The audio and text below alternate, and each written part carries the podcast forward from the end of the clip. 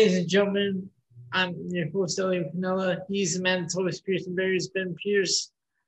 This is PNC Progression Wrestling Podcast coming to you on a on a different night. It's a Friday night. We just got through watching SmackDown. So Ben, how's it going?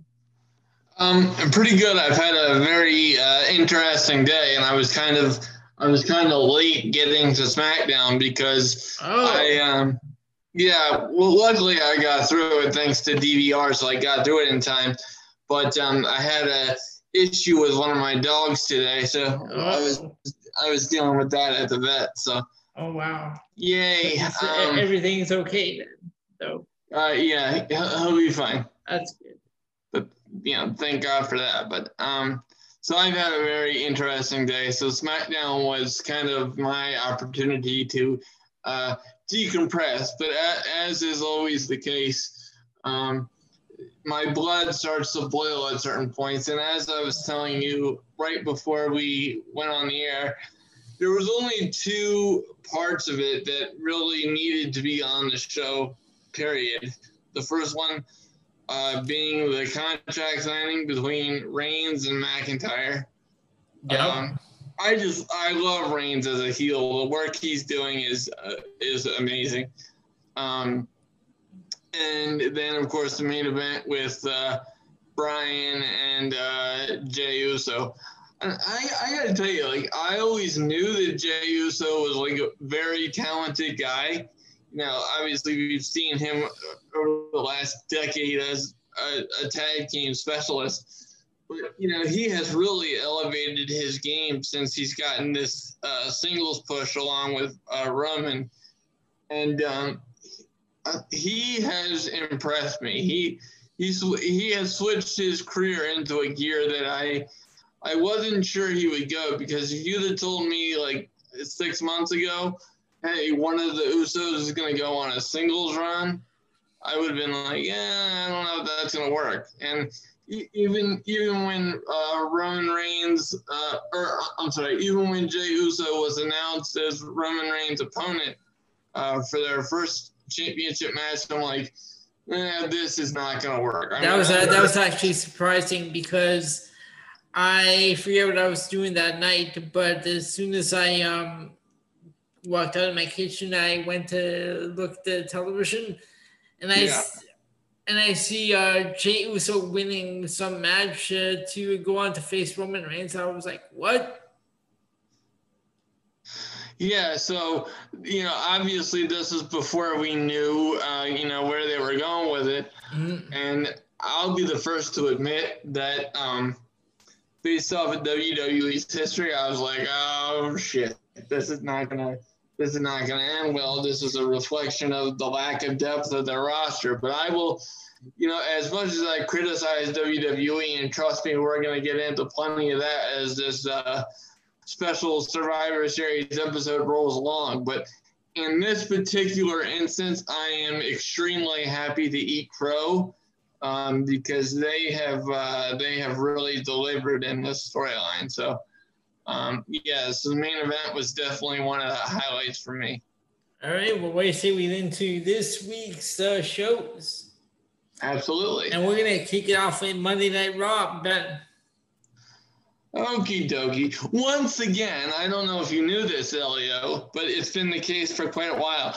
Raw came to us from the Amway Center. I was not aware of that. Wait, aren't they in the aren't they in the CWC? No, that's uh, that's NXT. Oh, that's that, oh, that's strictly NXT. I thought they were doing the oh oh okay all right. I no, was the main roster's still in the Thunderdome. oh god. You know what? I'm I'm I'm getting so tired of this Thunderdome stuff. Yeah, well, apparently, um, apparently they're moving it to a bigger uh, Yeah, baseball try try stadium. try Tropicana Field. Yeah, I'm like, oh joy. It's still the Thunderdome. Well, I don't, I don't know if I don't know if a bigger uh, venue is really gonna help them because that's just gonna emphasize the emptiness. So I'm not really sure how that's gonna work. But nonetheless, All right, go on. So aside from being extremely tired of the Thunderdome, Uh, I'm getting extremely tired of Monday Night Raw as a product because it has continued to suck the very life force from my soul. Uh, and and as we get on with this review, um, you'll begin to understand my frustration. So we get uh, first first segment of the evening was Drew McIntyre. And you know, I hate it when WWE does this. I absolutely hate it. They had a Scotsman talk about his appreciation for American Thanksgiving. It's just I'm already not I'm already knocking shit off my head. I just uh, I'm already knocking my headphones off my head in case I gave off for a minute. Um, because you know, no, no, no. You, you, you get it. It's Thanksgiving season, but do we really need? You didn't accidentally knock it. I think you knocked those off those off your head purposely because you're so. That's how sick you are of Raw. Well, you, you caught me. Guilty as charged. Hopefully that doesn't mess up the audio, but you got me on that one. Uh, so then after after we hear the obligatory uh, babyface promo from from Drew, um, out comes uh, out comes Randy Orton, and it's just like you know, it's just the this this basic back and forth babyface versus heel promo. You know, if you've heard Randy Orton cut a promo once, they've said the same. You've, they, they've, you've seen it a thousand times. They've they've just said the I'm same thing. I'm a huge fan of Randy Orton as a wrestler, and I think the current run he's on is one of the best of his career. I'm not saying that. Uh, you know that, that this changes anything, but it's just his promos just get on my nerves after a while. And it's not because they're bad, it's just because it's the same shit. Yeah, they they, they said week in and week out. They said and the same stuff. They very, said uh, very annoying. Now now going going backwards a little bit, they um you know, obviously the main event of, of Raw this week was for the WWE title. Um, but did you notice last week on SmackDown that they kind of, in my opinion, gave away the result of the match? Because, you know, the champion at the time, Randy Orton, uh, did not come out to uh, confront Roman Reigns. No, it was Drew McIntyre. Yep. Um, who was not a champion at the time, obviously. And, you know, the, and this kills me because it's like the whole um, the whole you know spiel about Survivor Series this year is best versus best, champion versus champion, and when you bring out Drew McIntyre to face off against uh, you know uh, Roman Reigns and he doesn't have a title on him, it's like okay, well then we know exactly what they're gonna do with the with the title, which begs the question why did they take the belt off of Drew in the fucking first place? my, my head just spins, and my, my head continued spinning like I, I was in a horror flick once The Miz came out with John Morrison. Holy crap, I hate this shit. you know, the Miz may very well be the most boring wrestler I've ever seen in my entire life. Hey, hey, ho, ho. Oh my God, it's painful. You know, the fact that John Morrison is reduced to being the Miz's sidekick um, pisses me off because, you know, I was, and and I, I guess I, I guess I won't say this. Um, until later on. But we're gonna we're gonna circle back to this. I want you to remember me talking about the Miz and John Morrison right. once we get to the review of the 2011 Survivor Series because I have a point that I like to make. just not at this current time. So once I once my eyes rolled back into their normal position after this uh, segment ended, we change gears to Lana getting dropped through a table for the eighth consecutive motherfucking cocksucking week. Holy shit. What the hell? we have a new t shirt. This, this is just ridiculous. Whoa, I mean, how is this gonna make her a baby face? It just makes her look pathetic. What I mean, what the hell is this? So, uh, you know, they tried to throw us off the scent, you know, like a close to retirement hound dog, um, because you know, Nia was actually giving Lana credit for sticking in with them for, you know, Team Raw or whatever for this tag team match. Yeah. Because it was Nia Jax, Shayna Baszler, and Lana versus uh, Dana Brooke, Mandy Rose, and Asuka. And, you know, so after that, you know, we're getting all this all this, oh my God, you're on Team Raw, but, you know, you did good, kid, kind of thing. And then it's like, psych! And you know, go through a Oh my god, did you hear psych? Like a like Oh a like, like like a like a student in the schoolyard. Who writes this shit? It's, oh it's so juvenile. And I, and I swear to God, that's going to be the title of this podcast this evening. Ben, It's going to be, Ben, yeah, yeah. this is the last episode of the PNC Progression Wrestling Podcast ever. There is no more after this. Psych. Exactly, right? So, no. Oh my that was god. very well played, sir. That was very well played, actually. That was a nice segue. But honestly, I want the title of this particular episode to be "Who Writes This Shit." Hold on, I'm gonna I'm gonna write that down. Because honestly, I asked myself that question at least three times while I was watching this, and that's a conservative estimation, I can assure you. So, you know, w- w- without going through the actual match, so sh- the long, the short end of this is that Dana Brooke and Mandy Rose are no longer on the women's Survivor Series team. Why? I don't know. They say uh, Mandy Rose has an injury. Uh, I'm not sure if that's true. Um, but if if this team could possibly get any worse, it did. Because instead of Mandy Rose and Dana That's a terrible team. we have Peyton Royce and Lacey Evans, and it's just no, you know no, no, I needed to be medically resuscitated after this shit. no, no, terrible. That's a terrible team. What were they? What are they thinking?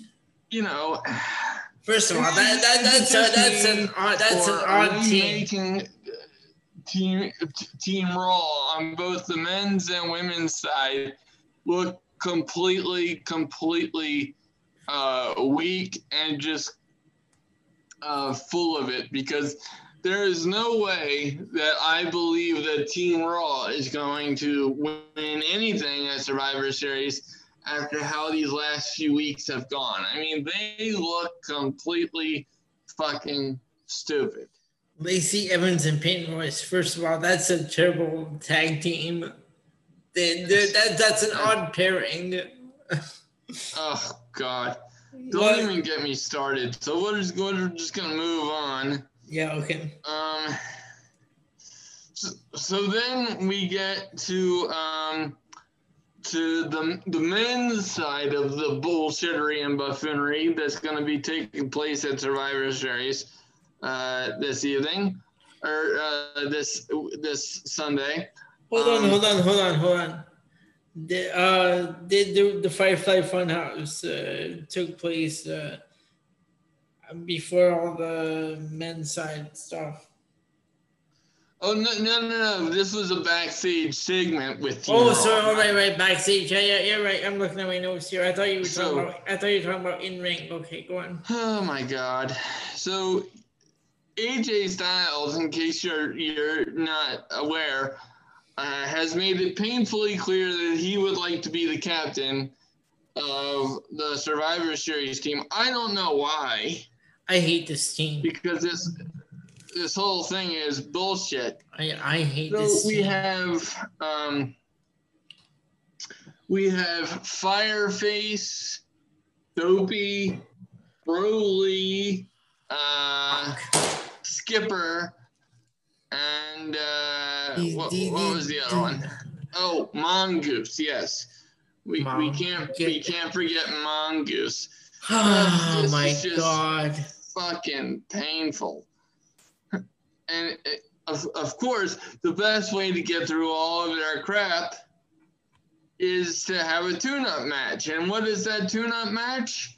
It's against Retribution. And keep keep that in mind for just just in a few minutes.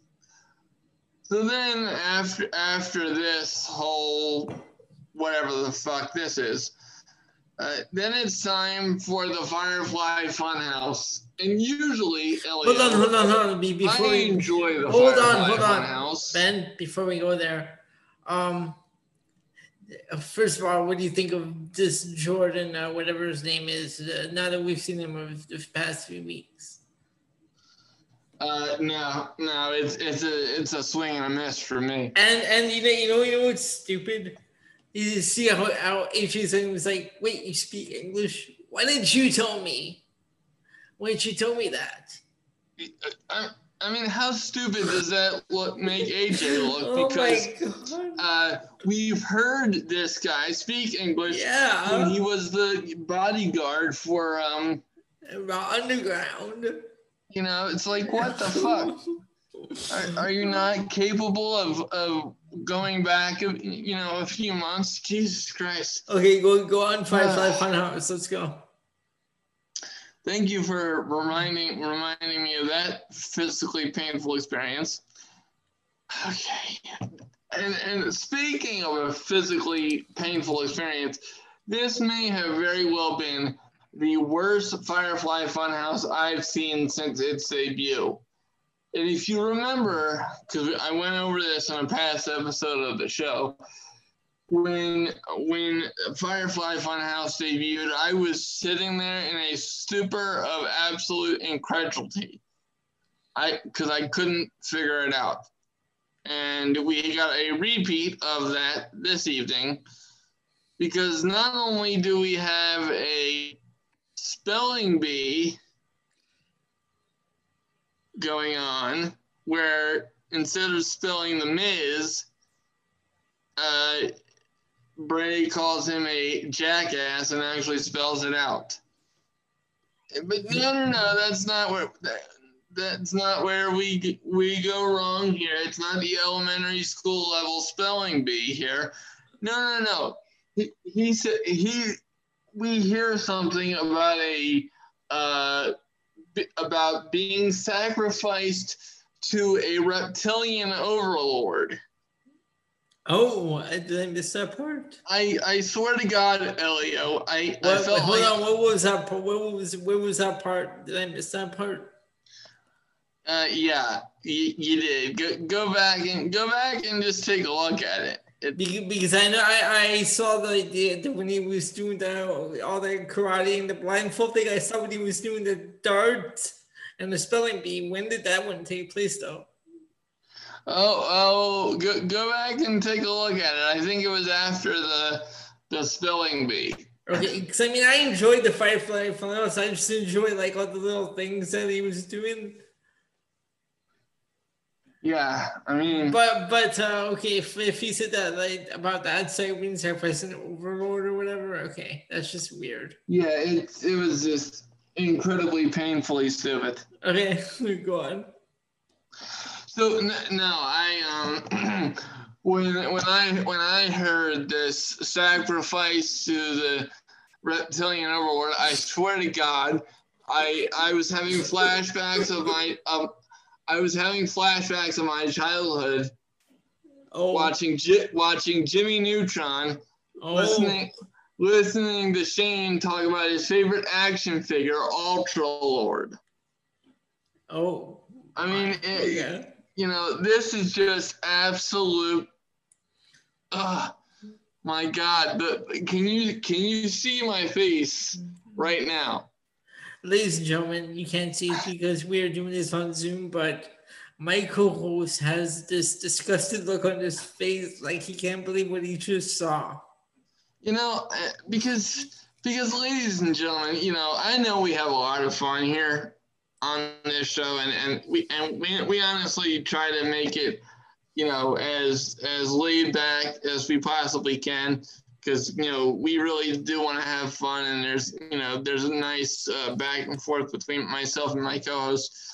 But honestly, there are certain moments in time where it's just it's hard to defend being a wrestling fan uh, these days because it is just abysmal.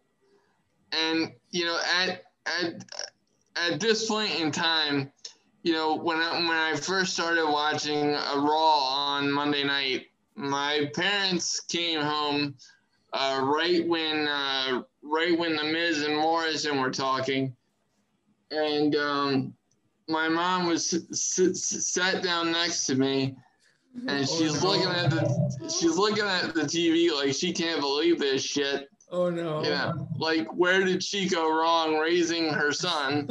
Oh, and and and I I can just read the expression on her face, and I I go, you know, th- this is terrible. And uh, and, and, and she hold on, hold on. I can, gonna, I can, I'm gonna take a guess at what she was thinking. Yeah. Benjamin, what are you watching right now? Uh, well, to a T, you're exactly right. And and when when I when I said that this is bad, she's like, well, at least you still have some uh, semblance of taste. That's how bad this was. Speaking of terrible, and man, this this might very well have been my my lowest light of of Monday Night Raw, and there's a lot to pick oh from. no. Okay. So there's a there's a hurt business segment going on, and it's it's a back and forth between the hurt business and Kofi and Xavier Woods. And oh my God, the New Day called the hurt business the jerk business.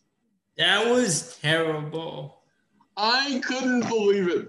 Uh, I even at, at that exact at that exact moment, I tweeted, "The jerk business. Who writes this shit?" Let That's hear- how I came let, up with, let, the, let, me with just the title for this podcast. Wait, say it again. What was that? Well, because I I posted No, no, on I didn't, I didn't. I didn't. Oh, okay, go on. Sorry. I posted on Twitter in reaction to this. You know who writes this shit? Oh, okay, right. I mean, you you can't come up with something more original and less creepy sounding than the jerk business. I mean, You it what? sounds like a bad porno from 1985. Yeah. wow. What?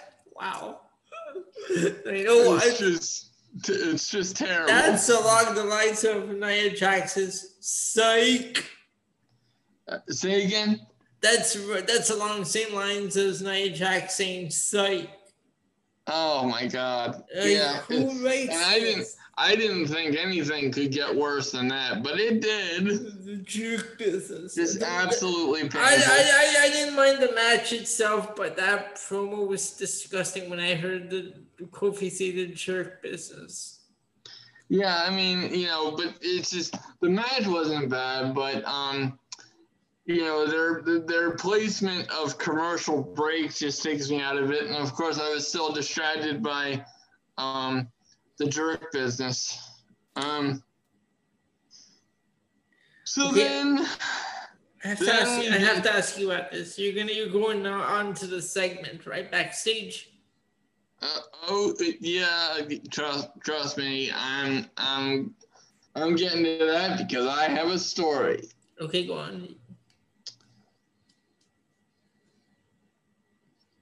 So then we have uh, Sheamus backstage, and he calls Drew over.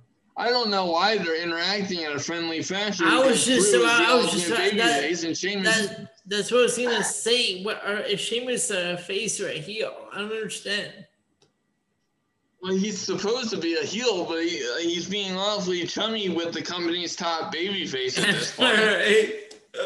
I, Okay. I, I, I don't I don't fucking know. The, the, this company doesn't know what they're doing on a weekly basis. They, they, I'm, I'm firmly convinced that the script is not finalized until 7:59 p.m. because this is just fucking horse shit on top of horse shit. That's why we never know which version of Raw we're getting because they're always changing stuff. Okay, So, so get, so get this. So the the point of, of this segment is Sheamus presents uh, presents um, Drew with a sword, which Drew's- apparently is a. I'm sorry. No, so now Drew is King Arthur. Go on. Well, there's there's that. I was gonna go with the sword in the stone reference. That's King Arthur. King Arthur. So, yeah. So, so my point being was we're on the same page here because I I was going sword in the stone. You went King Arthur. We're we're simpatico here. Yep. Um, but it's just it's absolutely ridiculous because I don't know if you caught this, but it was supposed to be a gift that uh you know was like a family heirloom that, No, that got that, Drew yeah. had Yep. if that if that was a family heirloom belonging to Drew, then why would why would Sheamus be in possession of it? Or maybe uh, Drew gave it to him. Why like- maybe Drew had given it to him at some point in their past interaction. I don't. Well then, well then, tell me that story on Monday Night Raw. Don't you know? Don't don't have you know Sheamus. you I'm know, trying to help you make uh, make sense out of this. Don't don't have Sheamus handling Drew's sword as if it's a circle jerk. I mean, what the fuck is going on? But speaking of speaking of that, so um, there was there was more information about the sword Okay. um, that, that was revealed in, a, in, an, in an interview after the the the segment. It was on, it was an online thing. Apparently, someone asked Drew, you know, where did he get the sword from? Well, apparently, he got it from Mr. McMahon because What? Triple H and Triple H and Stephanie had gifted him a, a sword uh, that actually came from a swordsmaker in uh, in Scotland. Apparently, uh, What? you know, the two of them were vacationing in Scotland, and you know, of, of course, Vince would have a sword. You know, and, and I could I could make more circle jerk references, but I I, I think we've we've exceeded our, our, our gay porn quota for the podcast. What kind of? this is this is What the hell? this is this is just absolutely ridiculous.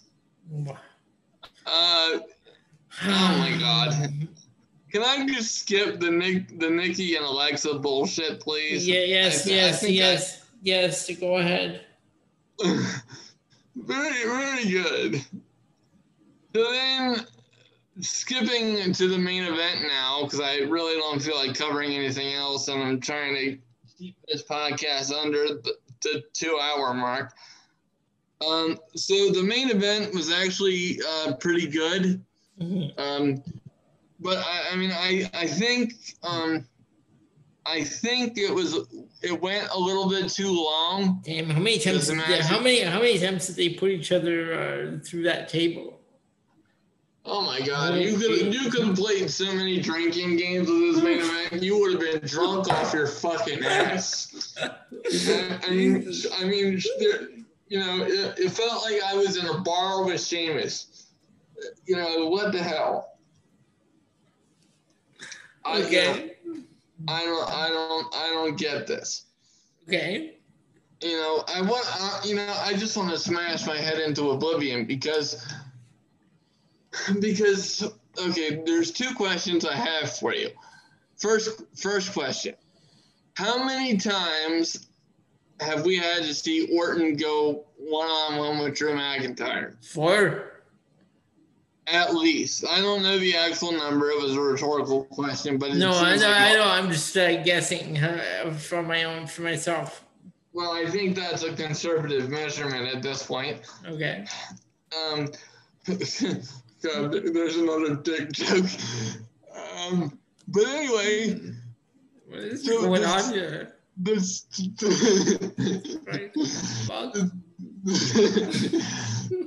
I I have to figure out ways to entertain myself because Monday Night Raw drives me nuts.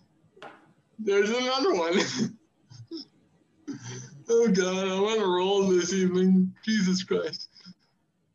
But the, the second question I have for you is, is is Drew McIntyre the biggest jackass of all time? Because you know he gave Randy Orton three rematches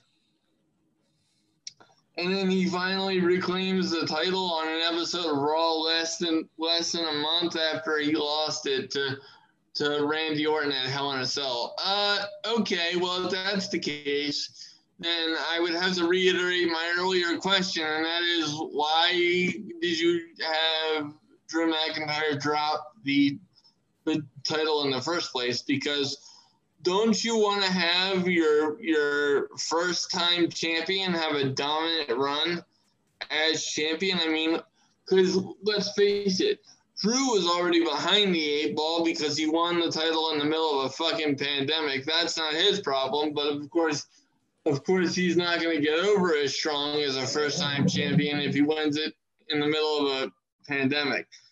So that's problem number one. Problem problem number two it, we go we go back to the timing of the of the thing. If this was the plan, if this was the plan all, all along to have Orton drop the championship to McIntyre, then I have to question once again who wrote who. I mean, who writes this shit? I, I mean, I'm I'm so flustered and so frustrated with creative, I can't even get my words out properly. Hopefully, it sounds like I'm still speaking English. Uh, but it's just to, to me, this is just let Drew keep the title and keep building his resume as a WWE champion. It's, especially if you're going to put him in a Survivor Series situation against against one of your hottest acts in Roman Reigns right now. I mean, am I, am I speaking a different language or, or am I making sense to you? No, you mean sense. Well then, well then, teach WWE how to make fucking sense because it doesn't seem that hard to me to think logically, but apparently they're allergic to logic. Oh my god! So, thus ends another painful edition of Monday Night Raw, and I'm going to rest my vocal cords and shoot it over to Elio for his take on this week's NXT. Elio, what do you got? Okay, NXT. NXT this week, uh, I thought this was pretty good. Now, um, the North American champion Leon Ruff. I, I still okay. can't believe that. Defeats Johnny Gargano by disqualification when Damian Priest comes out to ringside and uh, and punches uh, Ruff in the face to lead to the disqualification. Uh, I get it. Okay. So I, I, actually before that he said sorry about this kid, and then he drills uh, Ruff to cause the disqualification. Then they go to commercial. After the break, uh, William Regal is in the back talking to talking to Damian Priest, asking what that was all about Then Leon Ruff comes in and right there just when the Damian Priest was like, look, I was just I was just joking, right? It was just all a joke. I and I went too far. Leon Ruff comes in and asks if uh, he if uh, Priest thinks that he's a joke. He's like, No, it's just uh, it's all about not wanting Johnny Gargano to be the champion. That's all this is about. So it's like it was just a joke. I was having fun. I took it a little too far, and then Leon Ruff then backs up. He's like, "Oh well, sorry about this kid." Then he slaps Damian Priest and says he's no one's joke. Oh my God. Yes, yeah, so, so Leon Ruff slapped Damian Priest.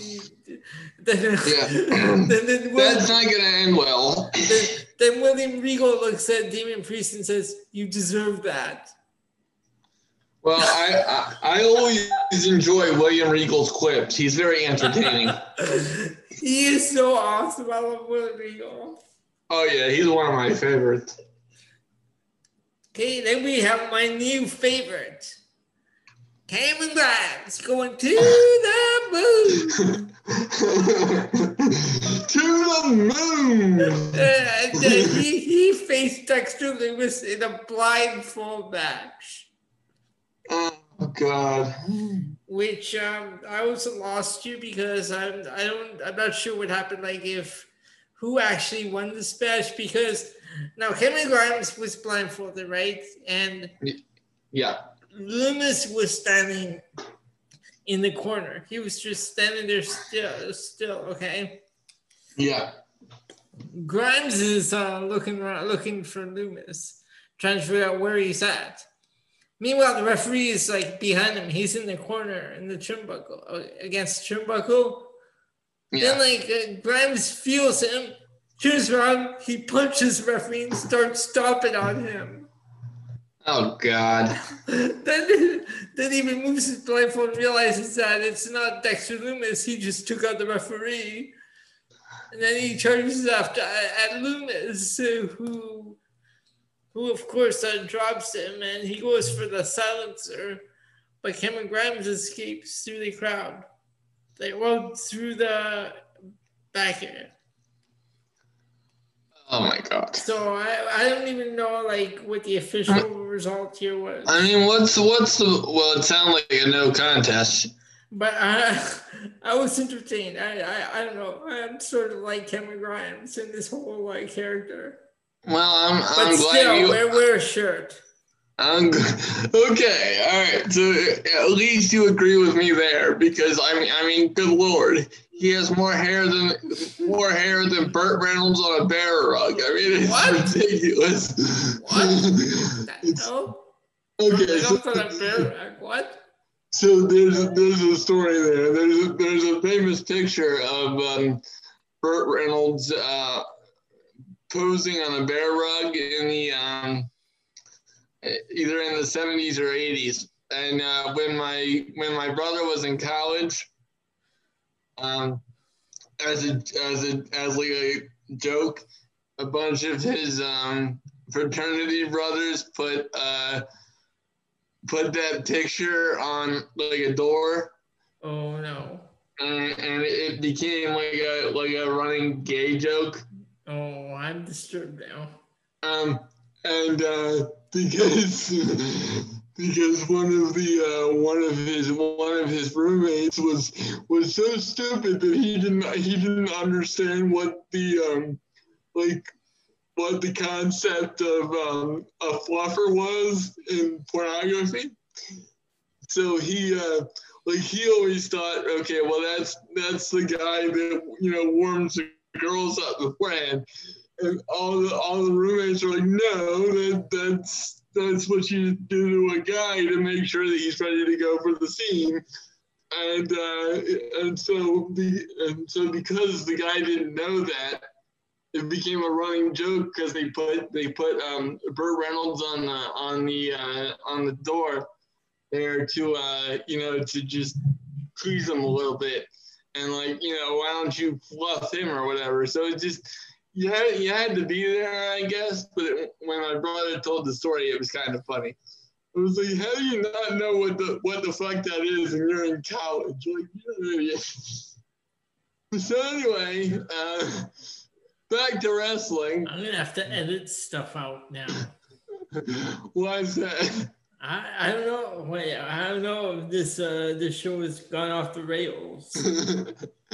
no, it hasn't. It's, it's called entertainment, folks. I mean, I'm, I'm, certainly more entertaining than WWE television. I'll tell you that. This is true. All right.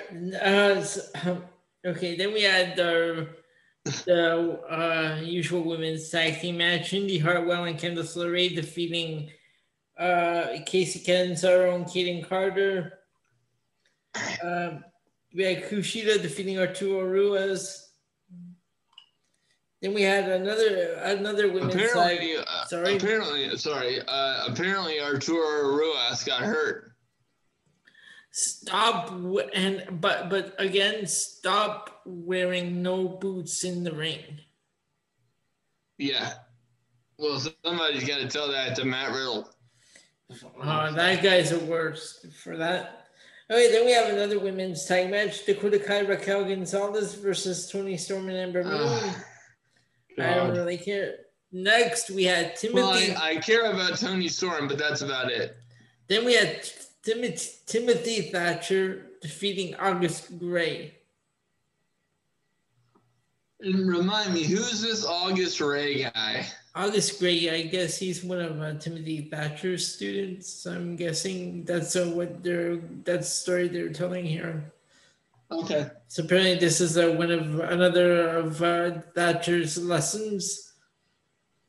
Oh that, boy! Yeah, that he uh, so he taught he taught this guy another lesson in uh, his uh, Thatch as Thatch Can class. Thatch as Thatch Can. That's Okay, I'll give him credit. That's kind of funny. In the main event, Io Shirai defeats Rhea Ripley to hold on to the women's the, the women's championship. apparently, now I'm hearing reports that Rhea Ripley is gonna come up to the main roster off of losing that match. This uh, uh, this was a great match. I enjoyed this one. All right, I'll have to go back and take a look at it. I am uh, I'm somewhat behind on on uh, catching matches that my friends want me to take a look at. I just I um I got kind of playfully told off earlier today when I informed my friend that I'm yet to see Walter versus uh Ilya Dragunov. I told you about that weeks ago. What you still haven't watched it, dude? No, but I, I uh, I'll probably dude, do that dude, tonight because I'm kind of curious. Dude, October 29th, episode of NXT UK, Walter versus Dragunov. All right. And actually, I have another one for you as well. Dani Luna versus Aoife Valkyrie. That's the first match on that show. That was a great match. All right, I'll, I promise I'll take a look at it once we get off the air here. All right, now uh, we are going to throw it back over to Ben for AEW Dynamite. Ben. Okay. AEW, my, aka Ben's Salvation. Mm-hmm. Oh my God. Okay. Uh, WWE needs to take notes. So match number one was a fantastic match between uh, the Young Bucks and a new uh, tag team called Top Flight. Love these guys. They're they're great. And I'll tell you what, I I confess I I had never seen this team before. No, of course not, because I think they've only ever wrestled on AEW Dark up to now. And um, yeah, well, and uh, they can't have had much indie experience either because they're only like 19 and 21 years yeah, old. Yeah, yeah, yeah. Um, but having having having said that, I was I was I was very surprised that the Young Bucks gave up as much offense as they did. Um, I would have, I would have expected this to be a uh, a squash match, but you know it was it was a very good um, back and forth match, and it, it actually made me believe, uh, which is very hard to do, but they made me believe that uh, Top Flight might have a chance to win the damn thing. Um, so that was interesting. But but the one thing that I didn't like about the match is that um, Matt Matt Jackson for the for the majority of the match was no selling his his ankle injury. That um, that was a problem going into uh, full gear, and you know even well before that. We've heard that he might need surgery for that, but yet he's he's no selling the injury until uh, you know midway through the match. So, so that was kind of a oversight in my opinion. Um, but other than that, fantastic match. Um, like I said, I don't I don't like to go move by move because I, uh, I I just think that would take too long, and you know, it, wouldn't be it wouldn't be entertaining for for me to go through move by move. But I I would definitely recommend uh, that match in particular. Um, if uh, if you're interested, because that was that was a very good match. I'm sorry, um, which one was that again? Top Flight versus the Young Bucks. Oh yeah, yeah, I saw that one. Yeah, that was a very yeah, good match. Yeah, definitely. And then uh, then we have um, Orange Cassidy versus Kip Sabian. Why did they put Rusev with Kip Sabian? What the? I mean, I, am sorry, Miro. But oh my god. But also on commentary this week, he was terrible. Yeah, uh, yeah. So that was that was a swing and a miss, and I just I just think the um, you know, like the match between Orange Cassidy and Kip were um was really good, with the exception of one slip from Kip who slipped who slipped on the ropes. Um, but even even that was covered up very nicely by Orange Cassidy. Um, but I am just I'm not a, a big fan of the combination of Kip Sabian and Miro because it, it just it seems so random. And if I'm if I'm if I'm Kip, I care much more about having Penelope Ford, aka my fiance, to help me out. uh, you know, your, versus uh, your your, your fiance, Miro, your fiance. Hold on, hold on. There's, there's, just something not clicking with me with this partnership. Hold on, your fiance or Kip's fiance? Say again. You said, AKA my fiance. Are you talking about you or are you talking about Kip Sabian's fiance? Oh well, yeah, that's what I meant to say. Um, God, don't don't I wish I could marry someone as beautiful as, as uh, Penelope Ford, but that's another story. um, I'll, you know, I'll get there one day. I'm not one of these pathetic internet, you know, yep, thirst trap motherfuckers. You know, I'm not I'm not interested in that. But I'm you know I'm just saying. Um, and then we uh, we have a contract signing. It was supposed to be a contract signing between uh, Kenny Omega and uh, Jon Moxley, but for some reason, um, Jon Moxley doesn't come out, and it's because it's because he's been laid out with a bloody nose, and because because of the fact of how uh, Kenny Omega was acting. I would assume it was Kenny Omega who laid Moxley out, but we shall see in the future. Um, so Kenny signs the contract, and of course, the thought is that um, they'll still be facing off December 2nd. And breaking news, ladies and gentlemen, winter's coming, and it is not an episode of Game of Thrones, but it is Jon Moxley versus Kenny Omega. So I am looking forward to that. Like for me, that's going to be an early Christmas present. I, I do like I do like how this company is creative with uh, with um when they can don't when they don't have like actual pay per views. They they have like come up with little specials like this and titles like this. Yeah, I mean, but it, like, but what I like about it is like it doesn't feel overplayed or like it doesn't when they do these specials they don't feel like B level. Like they make it feel like yeah. important, even though it's not a pay per view. Yeah.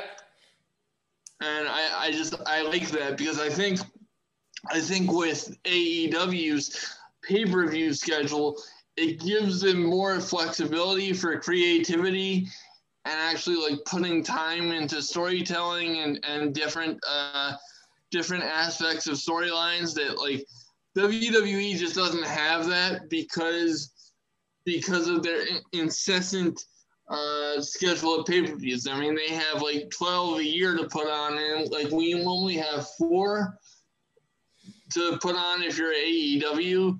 Like it, it really gives time for storyline development and like character investment, and that's just something that I appreciate. Speaking of something that that uh, was that I was looking forward to, but really came off as a miss, was uh, Inner Circle and Vegas. And oh, you, you like seeing Hornswoggle? No, no. Mm-mm. I I could have I could have done without Hornswoggle in a diaper. Uh, no, that, that that whole thing was just ugh. Uh, yeah, that was a little bit juvenile, and I I think. And did you did you notice Wardlow was passed out on on the uh, piano in the background? Um, and you know, it's just like I've seen the Hangover movies. I own one and two. They're good movies, but I don't need to see reenactments um, from from that on AEW. You know, if, if they were gonna have Mike Tyson coming in on any segment, you have him come in on the on the Hangover segment for God's sake. I mean, he knocked out Stewie with one shot while listening to Phil Collins that was entertainment, and that would have been a nice touch for AEW. But they they they seemingly uh, missed that step while uh, while going hand in hand with everything else related to the Hangover. So I was I was disappointed with Dome Mike Tyson. But um, m- match number three, I was I was very excited about this one. Um, it, it, it's a return of Pac versus the Blade. And uh, if if you remember, before there, there, there, was one match before this. Oh, was there? Thunder Rosa and Serena Deeb. Oh, uh, well, eh, what? what the, uh, hold on. Yeah, I, I have it listed. I have it listed as match four. Yeah, um, that, uh, someone uh, miscounted there. This was yeah. Okay. Well, then we we can we can just do uh, the. So the we, we, we, first. okay, we can do it in uh, the, the order you have there. Come on. Okay. Um. So anyway. Oh, where was I? Oh Pac. yeah, uh, Pac and Blade. Yeah, I love the, the reformed bastard.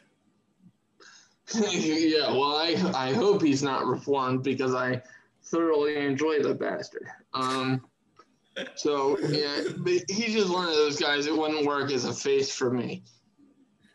I mean, Pac yeah. and ne- Pac yeah. and ne- Neville are different beasts. Neville can pull off being a face, but Pac, no. Yeah. Uh, especially, especially since he's been in isolation for the last eight months. yeah. So this was a this was a nice little return match for him. I was I was expecting. Um, I was I was expecting some uh, some uh, ring rust from Pac, and there did seem to be a little bit um, because there were a few issues. One was that I noticed was a uh, near fall on um, on like on the back of Pac's neck that seemed to be mistimed, and um, you know who hopefully they're setting up for Pac versus Eddie Kingston because Eddie Kingston was on commentary for this one, and then after um, after that match, um, Kingston wanted uh, wanted Pac and uh, and um, oh Penta uh, Cero or whatever they're calling him now to attack uh, Rey Fenix, and it looked like um, it looked like he was going to do that, um, but um, he decided not to, and Pac Rey Fenix and uh, and um, oh what what the hell? Penta. Uh, yes, they. Um, thank you very much.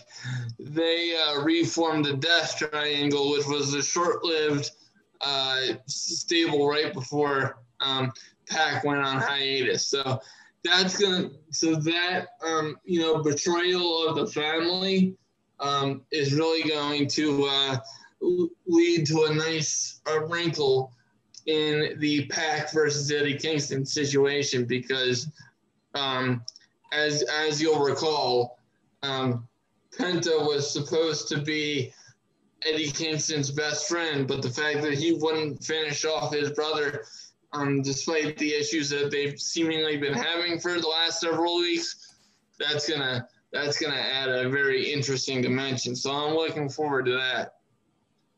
Um, going going on to uh, Thunder Rosa versus uh, Serena Deeb. Um, you know, uh, Thunder Rosa is one of those where I mean, I wish that I had caught on to her so much sooner because I realized that she was Kobra Moon in Lucha Underground Yep. Um, but I don't know if it was the, I don't know if it was the limitations of the character, but she didn't really jump off the page at me on Lucha Underground. Um, and and she and she seems so clean and so seamless and so incredibly talented uh, at what she does for her semi-limited ring experience. I think she's got five or six years on her. But I'll, I'll tell you what, this girl, um, and you put her in the ring with somebody like Serena Deeb, these are the kind of matches that AEW needs for their women's division. The only the only problem here in terms of the the AEW brand is that this was for the NWA Women's Championship, and and as I said on last week's podcast, it just seems to me that the NWA Women's title is getting more shine than the AEW title, and in a way, then that makes sense because. Uh, you know, the AEW women's locker room is lacking, but I'm just, I, I'm not sure why um, another company's title would be getting more airtime on on your show. Mm-hmm. So that's a little confusing. But if you if you take that away from it from the the match, this was pretty good. Um, I would say their first match was much better. Um, but uh, but this was this was very good. But and any anytime I I see this now, it just it reminds me of the eyesore that the AEW women's division is, and the fact that they're gonna have they're gonna have Britt um, Baker go against uh, Thunder Rosa. I don't see that ending well um, for Britt Baker, but also I see that as kind of a is kind of a, a, you know an issue for AEW's women's division. Yes, Rose is going to have a great match with anybody. I mean, I think she could have a good match with like a paper bag, quite frankly. Um, but I just, but if you remember when she first showed up, Britt Baker was supposed to be the face of the women's division, and that didn't work out. So I'm I'm just hoping that she doesn't get further exposed in a, in a situation with with Thunder Rosa because the uh, the discrepancy in in um, in ability just it, it, there just seems to be a wide divide there for me. Um, uh, next up, we had uh, Ricky Starks and Brian Cage versus uh, Darby Allin and uh, Cody Rhodes. I absolutely adore Ricky Starks. I'm I may very well have a man crush on Ricky Starks. I, I mean I see I, I I see stars uh, when uh, for Ricky Starks in the future. Um, even more so than Darby Allin. Uh, but I think the, the interplay between Ricky Starks and Darby Allin is very interesting. Um, so there were, there were a couple spots in the match that I did not like, even though the match itself was pretty good. Um, Stark went for a spear, but it was very obvious that he didn't hit it. So that was that was one um, that was one problem, and uh, and I, I I don't know. It's just um, there, there were a little too many uh, reversals and whatever. And you know, Brian, to me, to me, Brian Cage and Taz just don't mix very well. Mm-hmm. Like, what do you think? Because I think it's very odd that Brian Cage is the FTW World Champion.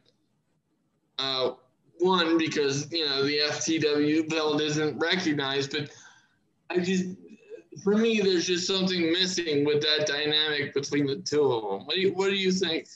Yeah, I I've never liked this pairing from when they first uh, showed up, but uh, and have you noticed uh, Cage isn't that big? He's almost as tall as uh, Taz. Yeah, well, the, I think the I think the steroids make up for for that. I don't, you know. Yeah. I mean, look, I'm look, I'm not I'm not going after Brian Cage. I mean, this is not like baseball or whatever, but you know, you but you can't tell me that somebody can achieve that freakish of a physique without some kind of some kind of assistance. I want to go look up some of his uh, WWE stuff just to see what he was like. Was he in WWE? Because I don't remember that. He was in uh, FCW. Oh, well, that makes sense. Yeah. Yeah. Um, but uh, yeah, the the match was good, but it, you know, but just it was missing a little something for me. But after the fact, uh, it made up for it because Will Hobbs turned on um, Cody Rhodes and Darby Allin and joined up with Team Taz.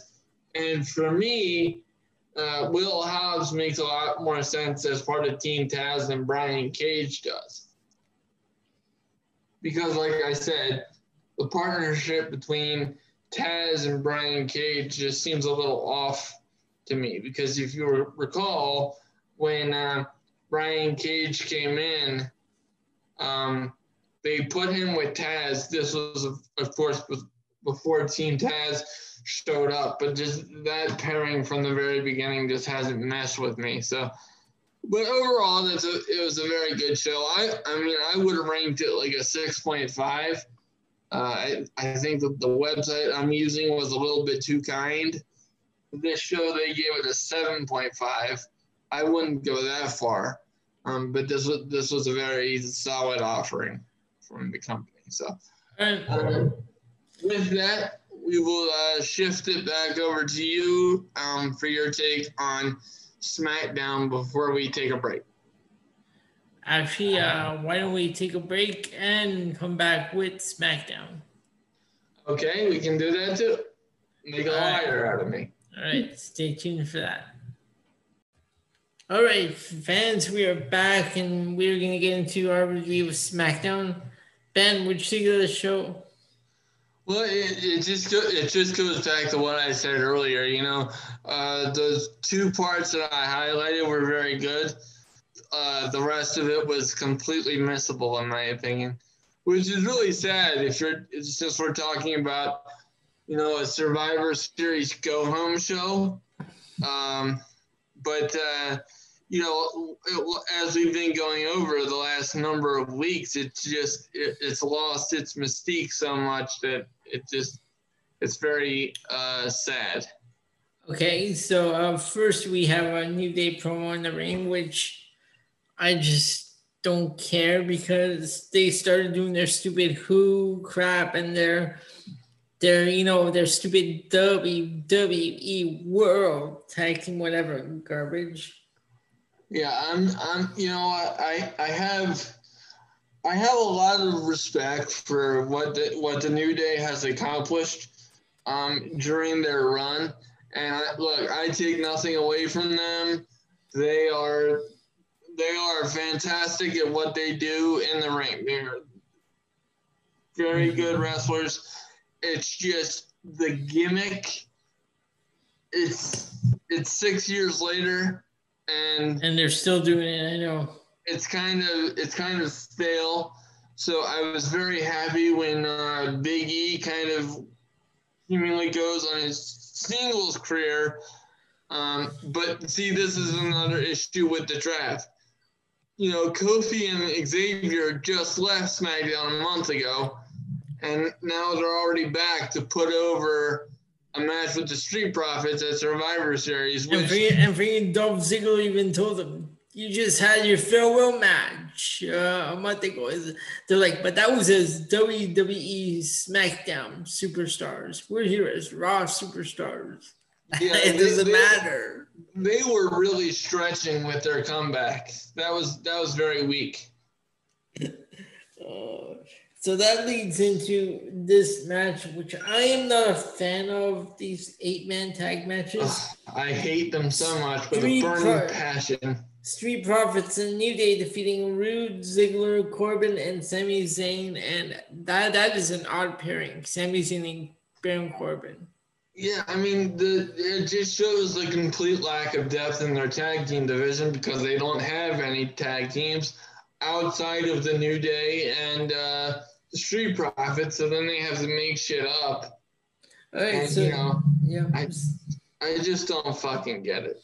So then we had uh, Daniel Bryan interview about his match tonight, and then Adam Pierce is talking to someone, telling them that he's chosen them to fill out the SmackDown uh, Survivor Series team, and that person, of course, is Otis. So the SmackDown Survivor Series team is what, uh, what the fuck is going on? Just stop right there. Otis, Otis, I know. I know, I know. This is your segment of the show, but ladies and gentlemen, um, I'm going, I'm going to commandeer this for just like two or three minutes, and we're going to go back to the classroom with Professor Pierce and his trusty assistant Elio Canella, and I'm going to break this down for you because. Dun, dun. Dun, dun, dun, dun, dun, dun. Go on. Give the DX theme for this shit. Um, okay, so we've we've already touched on the fact that Survivor Series has lost uh, all of its luster. Um, and now now we're not even having matches to determine who gets on the Survivor Series team for the last couple spots. We're just gonna give it to Otis who, by the way, makes no sense because he lost his money in the bank uh, contract, which makes him a loser, which means he goes back to the back of the line uh, for any kind of privileges. And, you know, it's uh, God, it, you know, if if they had built him up properly and – and really made him do something with the money in the bank briefcase, which is a decision that didn't make sense in the first place. But you know, it's just all of a sudden we're just gifting spots. Okay, so so we give Lacey Evans and uh, Peyton Royce um, uh, Survivor Series spots for the women. Who you can't tell me that either one of them has done jack shit to deserve that. And then we're just giving Otis the final uh, Survivor Series spot for the SmackDown man. Uh, what? Uh, what the fuck am I missing here? The, the, the logic gaps are larger than Kevin Dunn's teeth. I mean, it's just uh, what ridiculous. have you been? Have you seen his teeth lately? Uh, they're, yeah, they're, ter- they're terrible. Oh, oh wow. Okay dentist Pierce. Dr. Oh, Pierce, God. DDS. Well, well, well, it's it's better than Postman Pierce from several months ago. that was bad. Okay. Put, yeah, putting my last name in a bad light. Thank you, Adam. Now I have a question for you. Prior to tonight, did they didn't uh, fill out the women's uh, Survivor Series team? Did they? No. Okay, no, so so Adam Pierce then decides to choose. Okay, Natalya walks in and begs Adam Pierce to put her on the team because she's the boat. Okay, so Adam Pierce oh, says Adam Pierce tells her she should concentrate on her match, which is next, and names Bayley as part of the team. But uh, so Natalya has one final chance to qualify, and she defeats Tamina. So now Natalya is finally on the oh team. Oh my God! What? Okay, what has Tamina done to even earn a qualifying match? And the answer is nothing. But the reason why this is happening is because they don't have a women's division, which is why they should merge the tag team division. So we shouldn't even have.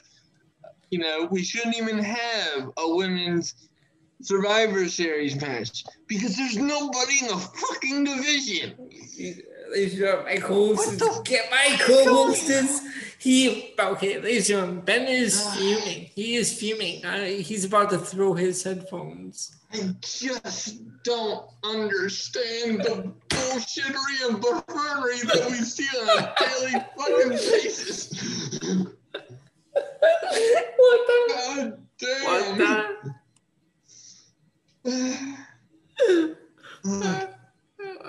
you okay? Just barely, but continue. Next, we had that contract signing between Roman Reigns and Drew McIntyre. I like this segment. I love Roman Reigns' character. Well, and, and it, it, it really it really sucks for Drew because you know he's he's had his breakout year in 2020, but every single thing that Roman Reigns said about Drew being a secondary champion really is true because Roman Reigns' work as a heel has overshadowed anything that Drew has done as a babyface. And, you know, really, that's not Drew's fault. It's just that because uh, Roman Reigns' heel turn was done the way it was done and the fact that it was so overdue, the fact that he's champion now with his current character change, that's automatically going to overshadow Drew. Okay. So pretty much, pretty much, Drew McIntyre got taken to school via the microphone by Roman Reigns this week. Right. there, wasn't, there wasn't a damn thing that Roman Reigns said that was wrong. And then we had then we had Murphy defeating Seth Rollins Murphy had the Mysterio family out with him. Well, and, and unfortunately, I don't think that this is the end of, of the storyline. Now, um, no, they had the final chapter last week. Of course, why not? Well, yeah, but then of course we we still had this match this week.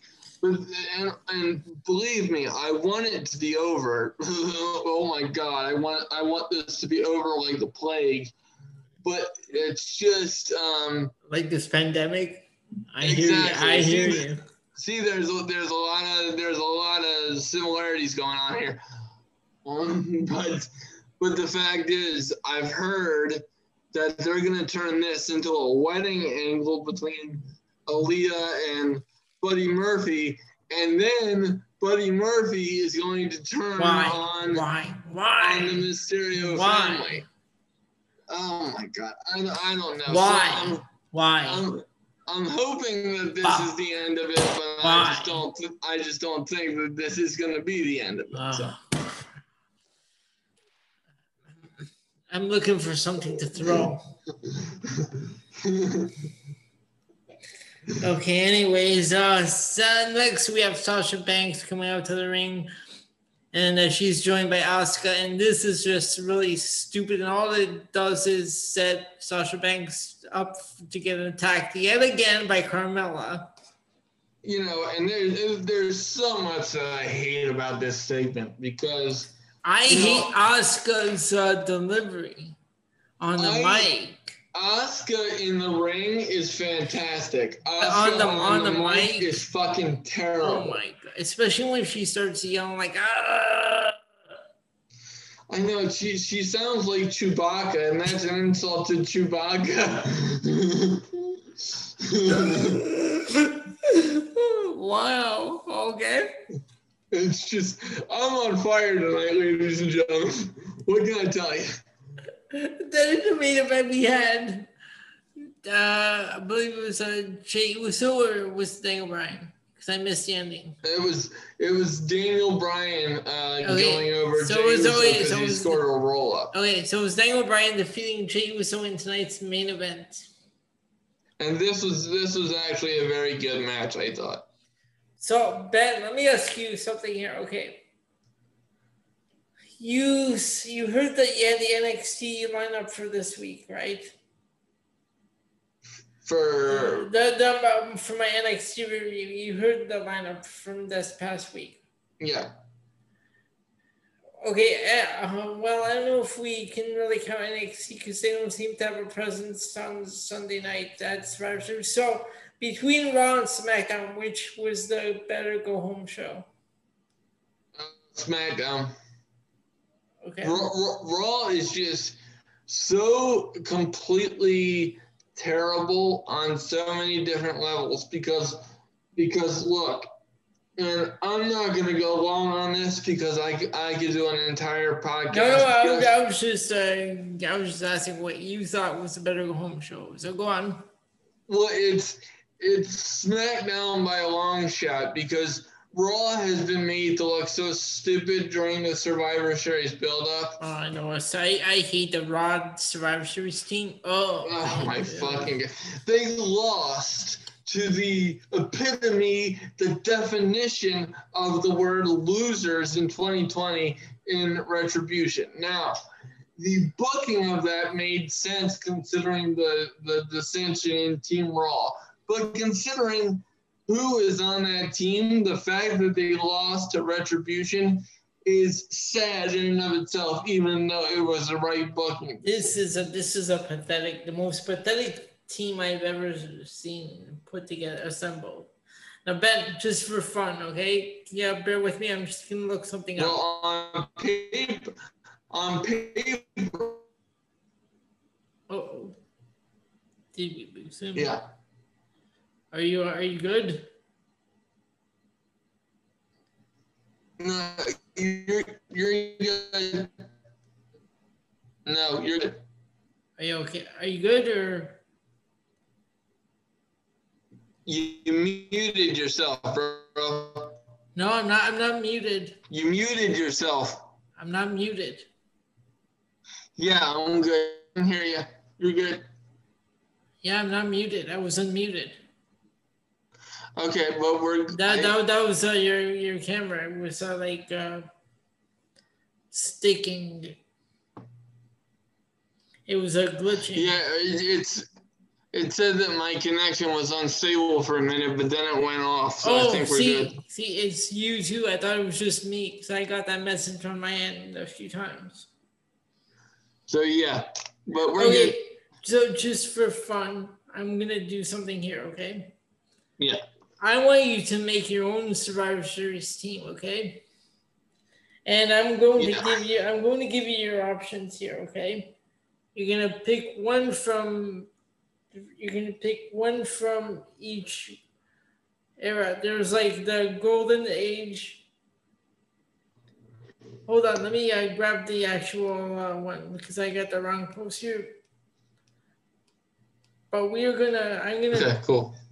You're gonna pick your own team. All right, here we go. So you're gonna pick one from uh, today's today's era, the present, one from the ruthless aggression era, one from the attitude era, one from the new generation era, and one from the one from the uh, golden age era. Okay. Okay. All right.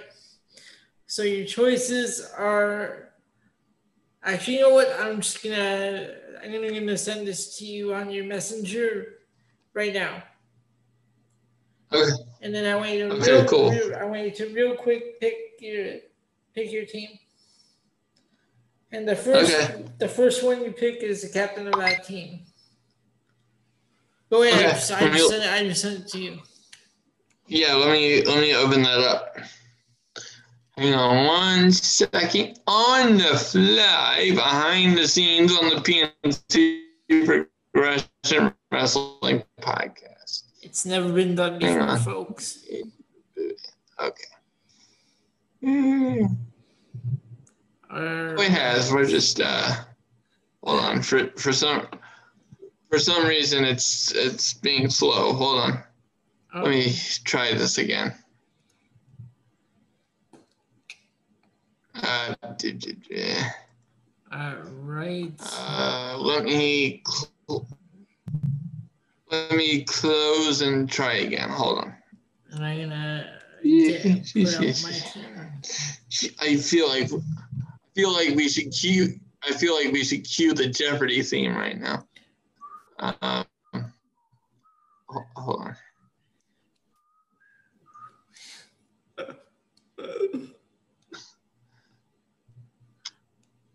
Yeah, my. Uh, okay, let me try this again. All, all I got it. right. Uh, Move your face.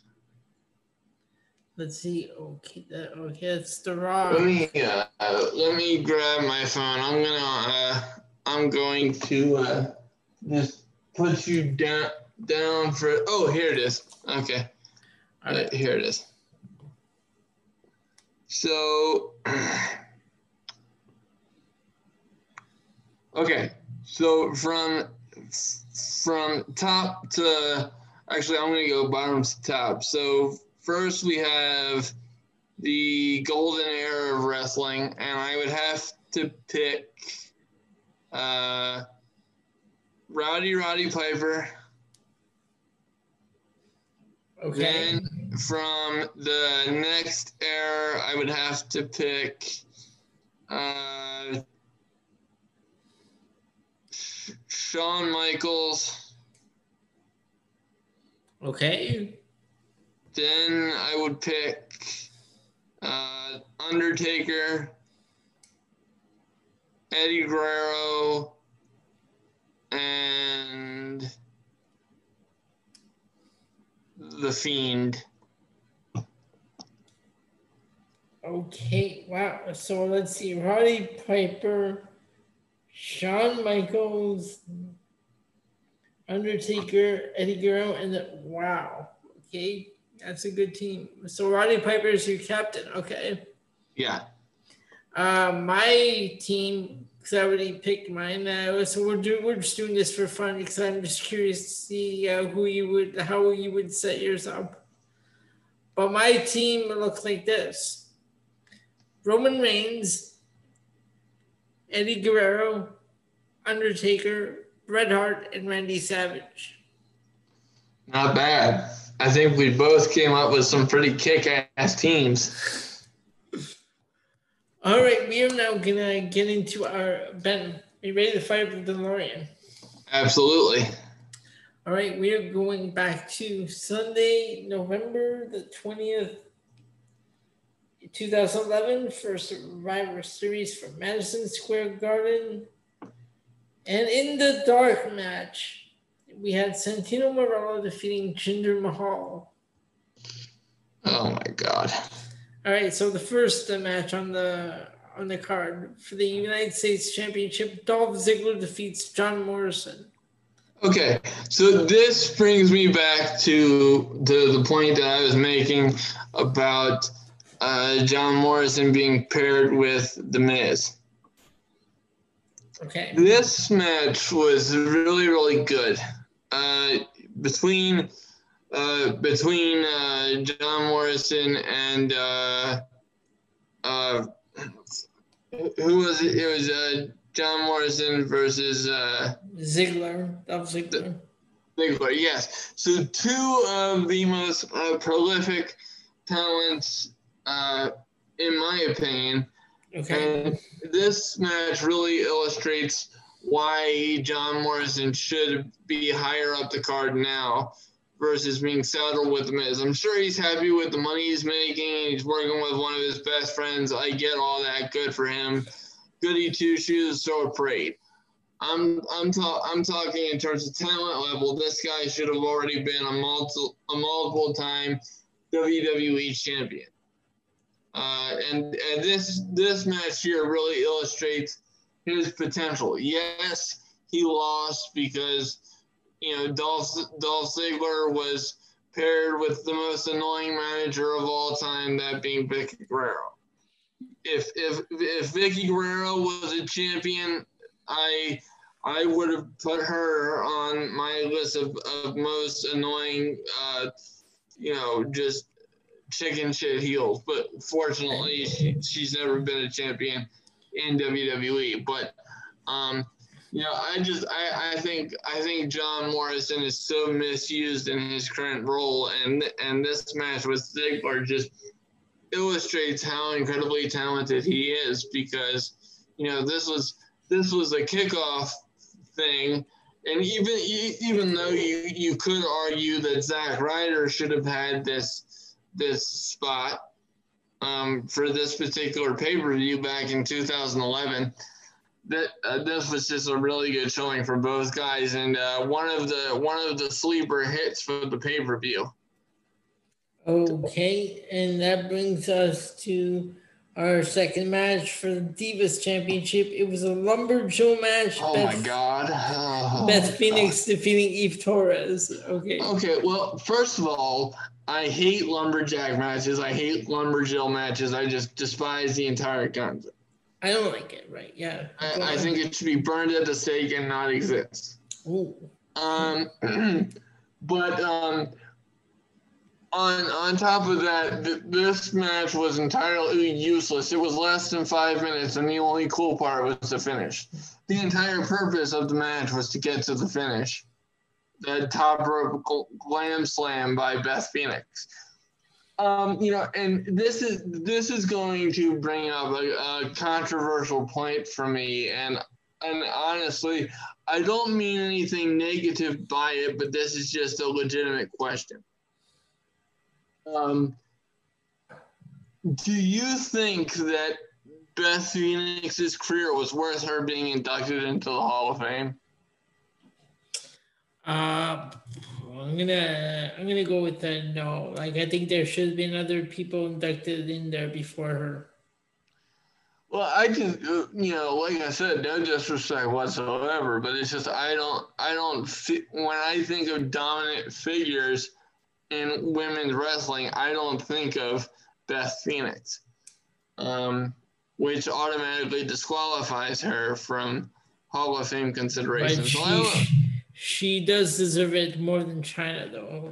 Chyna to me, was just an attraction. She wasn't a great wrestler at all. Well, yes, wrestling ability, yes. Beth yeah. Phoenix was a lot better than than than a lot of a lot of women in the Hall of Fame. Uh, no, no question about it. From a wrestling perspective, I'm just talking from from in terms of the level of importance that she was given during her run.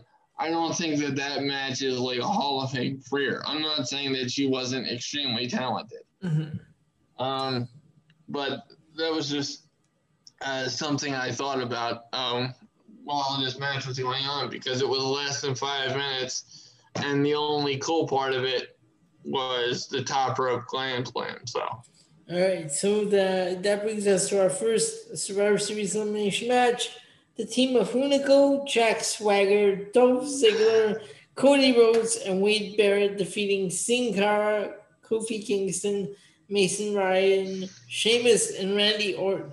Talk about God, weird, talk about weird pairings. Yeah, they had some real duds on this Survivor oh Series team. What oh my hell? God. Hunico and Sin Cara. Oh, Mason Ryan, who? Mason Ryan, what? yes, well, he was Remember, because he was briefly associated with the Nexus. No, that's why I said who, because of where's he now? He's he's an he's an actor now. Yeah. Well, but anyway, doesn't really doesn't really matter if he, he's not probably starting nothing I've heard of. Yeah, well, me neither. But uh, and how do I know that? Because I actually looked him up because I'm like, oh my god, Mason Ryan. But yeah, they uh, they have uh, they had some very odd names on this thing. And see, I, I hate this because number number one, the first thing I thought of was why does Dolph Ziggler have two matches on this thing? Especially if they're gonna take him out that early in that match. Ben, this is appalling. What I'm seeing here is appalling. What's that? Out of this on this whole card, out of all the matches, they only had one traditional Survivor Series match. Oh, God. Well, and, and, and this was it. Well, to be honest with you, I'd rather have one traditional Survivor Series match versus, you know, versus the two that we're getting nowadays because, you know, Survivor Series used to mean something, and it just it, it, the way it is now just illustrates how un, unimportant it it really is. And for 2000 um, for 2011, this team was not good at all. No, no, not. Oh my God! Neither now, go go not, back, go back and watch 87 to 91. You are gonna love those Survivor Series shows. Yeah, I de- I'm definitely gonna do that too. I got a, I got a lot, I got a lot of work to do over uh, Christmas uh, holiday because I can't do it um, for Thanksgiving because I'm gonna be in uh, West Virginia and the uh, and the the internet uh, connectivity there sucks. But right. you know, but we're we're in the middle of nowhere in the mountains, so I'm not really bothered by that. But yeah, I definitely have a lot of homework to do when I get back. Our next match for the World WWE World Heavyweight Championship, Big Show defeating Mark Henry by disqualification once again, I hated this match. Um, Is this the one? Did, did they break the ring here? No, that was that was the one at that before this that took place at Vengeance. Okay. And it and unfortunately, this is this is kind of my equivalent to your uh, WCW Mayhem story because for for, for for some reason I actually got Vengeance on pay per view. Oh and it ended up it ended up being really bad outside of uh, outside of Daniel Bryan winning, right? That so, wait, this is Vengeance 2011 or 2010?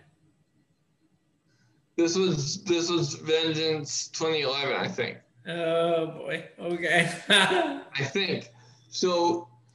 So my, my my point being, it was just um, it was very it was very random uh, for me, and actually, with the exception of uh, December to Dismember um, from 2006, to uh, Vengeance 2011 was the second lowest pay per view buys at that point in WWE history. You know when uh, one really bad pay per view for me was?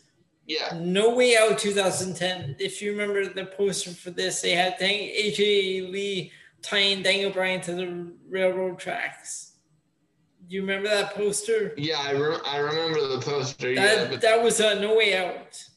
That was a terrible show.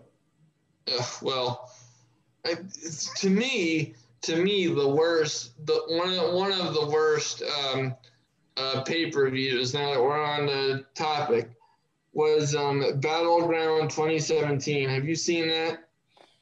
No. What is this? Holy jumping fucking shit balls! That was terrible. What was it? What is this? No. Battleground. We had, we, um, we had um, we had the uh, Great Khali in a Punjabi prison match. Wait, wait, Bob. WWE Battleground is that what it was? Um, it was uh, what? Let me let me look it up. It was uh, uh, it was uh, what the fuck? Um, it, it, sounds familiar. Let me now. I gotta look that up. Ladies and gentlemen, more on the fly research. Yeah, right. Um, WWE Battleground. I think that's what it was. Um. Yeah, yeah, Battleground 2017. Yeah, it was um July 23rd, 2017, from the Wells Fargo Center. The return of the Punjabi prison. Oh my god, it was terrible. Holy crap! I don't. Listen, I didn't listen, even. I don't even remember listen this. Well, and it wasn't really memorable. Listen, listen to, to this match, or listen to these rundown here. Aiden Aiden uh, English defeats Tye Dillinger. The New Day defeats the Usos. Shi- Shinsuke Nakamura defeated Baron Corbin by DQ. This next one just hurts my heart because Natalya defeated Becky Lynch, Charlotte Flair, Lana, and Tamina. Oh my God. You know what? Now, now that I'm seeing these matches, I remember. Uh, I remember this uh, because I made a video. I made a video of, of the lineup for this show. Yeah. And then um, I particularly remember the flag match between John Cena and Rusev. Yeah, yeah, yeah, yeah. Now I Holy remember. fuck, this. Yeah. that was bad. Now, now I remember. Okay. Okay, so Uh, And then Jinder Mahal defeats Randy Orton. Oh my God. And, and, and this is this I'm sorry this is where we saw the return of the great Khali because he wanted to help yes, yes, yes. his fellow. Indian brethren I remember now. India's most beloved son, Jinder Mahal, the Oh, champion of a billion people. Oh my God. Ugh, for fuck's sake, kill me now. Okay, Anyway, back to the Survivor Series. Uh, the next one was WWE Champion Alberto Del Rio losing to CM Punk. CM Punk become the new champion. that was beautiful. I love that. In I the ma- absolutely- Absolutely loved it. and in the main event, The Rock and John Cena defeat the Awesome Truth, The Miz and R-Truth. And see, I understand why it was the main event because they were really building up to uh, WrestleMania 28, um, which was the first face-off between The Rock and uh, John Cena. Um, but I uh, this was a very basic uh, tag team match, and obviously it, it was going to be. The, you know, The Rock and John Cena can sell anything. They could sell ketchup to a woman in white gloves. What? Um, Oh, to, what? Uh, to quote a line from uh, Tommy Boy, but uh, you know, this this was just very basic, and obviously it was going to be because it was The Rock's first match back in seven years. But this this should not have been the main event. Uh, the main event should have been uh, Alberto Del Rio versus CM Punk. I agree. All right, that was that was our review of Survivor Series 2011. We took a bit of a detour because we had to look up that information because otherwise it would have been it would have been bugging us forever. Yeah, And uh, we are now gonna take a look at this Sunday's uh, Survivor Series uh, pay per view and uh, give you our predictions. So Ben, are you ready? Are you ready to yeah. All right. First, uh, we're not going to do the kickoff show because that's bullshit. Yeah, thank you. I appreciate that. Okay, I'm going to go top to bottom because I feel like this, the last match, should be the main event. So the first one I have here is Team Raw versus Team SmackDown, the, the men's team. Who do you have? Oh, uh, SmackDown by a long shot. I'm going with SmackDown. Then we have the women's team, Team Raw and Team SmackDown. I'm, go, I'm going with Team SmackDown. Absolutely, Team SmackDown. But you you know, if you got Bayley and Bianca Belair, please, that's just holy crap. That's a dream team in and of itself. You got Bianca Belair, yeah, Ruby Riott, Liv Morgan, uh, Natalya. I would have. N- Natalya, I would not have put on the team. You know I- what? Uh, who would you have? I can't really think of. You know what? I would put Carmella on there. Replace Natalya with Carmella.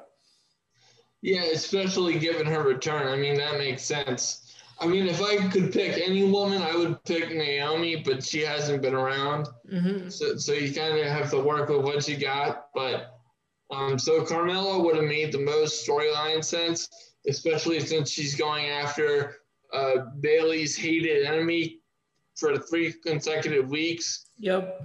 because she's been atta- she's been blindsiding Sasha Banks. So that would have been the most logical. But like I said ear- earlier in the show, WWE is allergic is allergic to logic. But even so, um, SmackDown has the distinct advantage over Raw. So I'm going to go with uh, Team SmackDown for the women as well. I want, could we see the return of Baymella? Oh, for fuck's sake! Unless you give me nightmares. What, Carmella and Bayley? What? Well, because I, I, to be honest with you, Carmella has never been my cup of tea. Oh, okay. But this, um, Yeah, I've never been a, I've never really been a Carmella fan. This particular incarnation is just uh, cringe. Okay, ne- next match Lashley, the United States champion versus Sami Zayn, Intercontinental champion. Lashley. Ooh, okay. I'm gonna go with Sami Zayn. I mean, I could see that, but I just, I just think with the with the role that the Hurt Business is on, I, I, I, think, I think um, it serves Bobby Lashley better. And with Okay. Sami Zayn being such a bitchy, bitchy, boo boo, complaining pants, um, you know, I, I, he he can take the loss and entertain me with a promo. Okay. Uh, New Day versus Street Profits. I'm going with the Street Profits. Yeah, I'm gonna, especially since the New Day is not operating at full strength, since uh, Big E's not involved. I would, uh, I would have to go with the Street Profits. Then we have Asuka versus Sasha Banks. I'm going with Sasha Banks. Um, yes, and if she loses, I'm going to be one pissed off hombre. Let me. That will be a legendary rant. Speaking of legendary rants, if we could back up, I have a nasty little suspicion that Lana is going to be the sole survivor on Team Raw. And if and if that happens, and if Team Raw wins because of that, I'm just warning you, we are going to have the most epic rant in the history of the PNC Progression Wrestling podcast. You are going to have to replace the speakers on your computer. You are going to have to replace the anchor files numerous times because the motherboard of both of our computers is going to be smoking like a motherfucker if that happens. I'm just telling you. and that brings us to our main event Drew McIntyre versus Roman Reigns. Who do you have? Uh, Roman Reigns. I'm to go with Roman Reigns just because. Uh, yeah, he's uh, with, with uh, this story that he's got going now, the tribal chief, and it's really, it's uh, the most entertaining part of SmackDown. Yeah, definitely. All right, and uh, before we close out the show, Ben, I have an impromptu list for you. Yes. I'm going to run by you uh, the top the top five chick, worst chicken heel champions. First of all, can you come up with five off the top of your head? Um, hold on. So uh, let me just uh, let me just have a list in front of me. You don't Um, need you don't need to write things down, just off the top of your head. Yeah, yeah, I can come up with five. Okay, go ahead. Um, well, the the the first one that I would have to think of, just because just because of how he operated for so long, was um was uh, Dolph Ziggler. Okay. Um, I would put Triple H on that list. Okay. Um, I would put. Oh, who else? Um, I'm gonna have to put uh, Kevin Nash on there. Okay. Because I, I hated that. Um, I'm going to say I'm even going to put Roman Reigns on there right now, just because of uh, just because of the way the storyline is played out. And one more. And then I'm I'm gonna have to put Randy Orton on there as, as well. Okay, you're you're about to go on a rant with the oh, top fuck. five that I have in front of me. Oh Jesus! All right, lay it on me. Number five, Shawn Michaels. What? oh my fucking! You're gonna put Mr. WrestleMania as a chicken shit heel? What the fuck is wrong with these motherfucking people? Did you get this from the list, King? yep. I might have to burn this motherfucker at a stake. I, I can't take this shit. Is, is he high?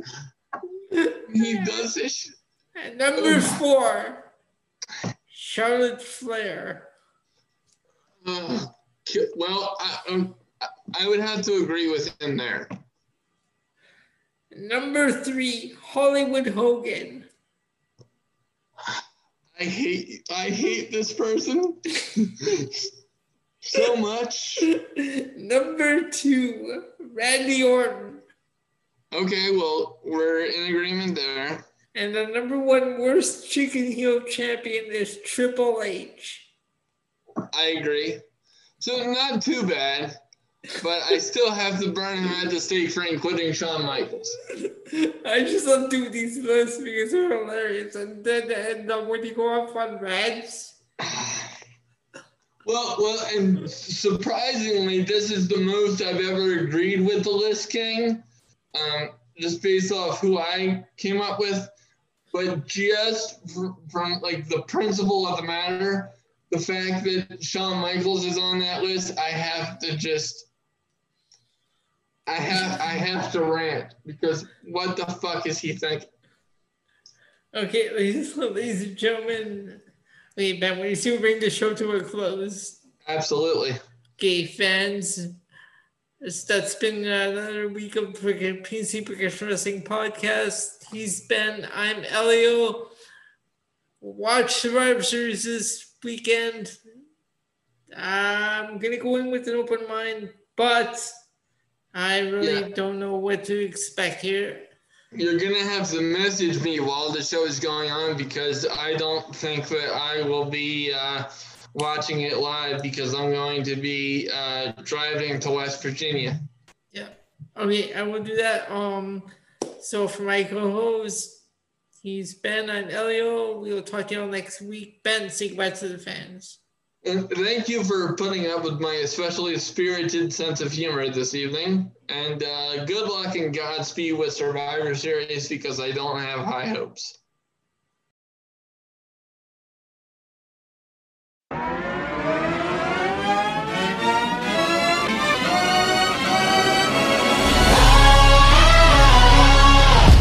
Ladies and gents, this is the moment you've waited for. Been searching in the dark, sweat soaking through the floor. And buried in your bones, there's an ache that you can't ignore. Taking your breath, stealing your mind, and all that was real is left behind. Don't fight it, it's coming for you, running at you. It's only this moment, don't care what comes after. Your fever dream, can't you see, getting closer? Just surrender, cause you feel the feeling taking over.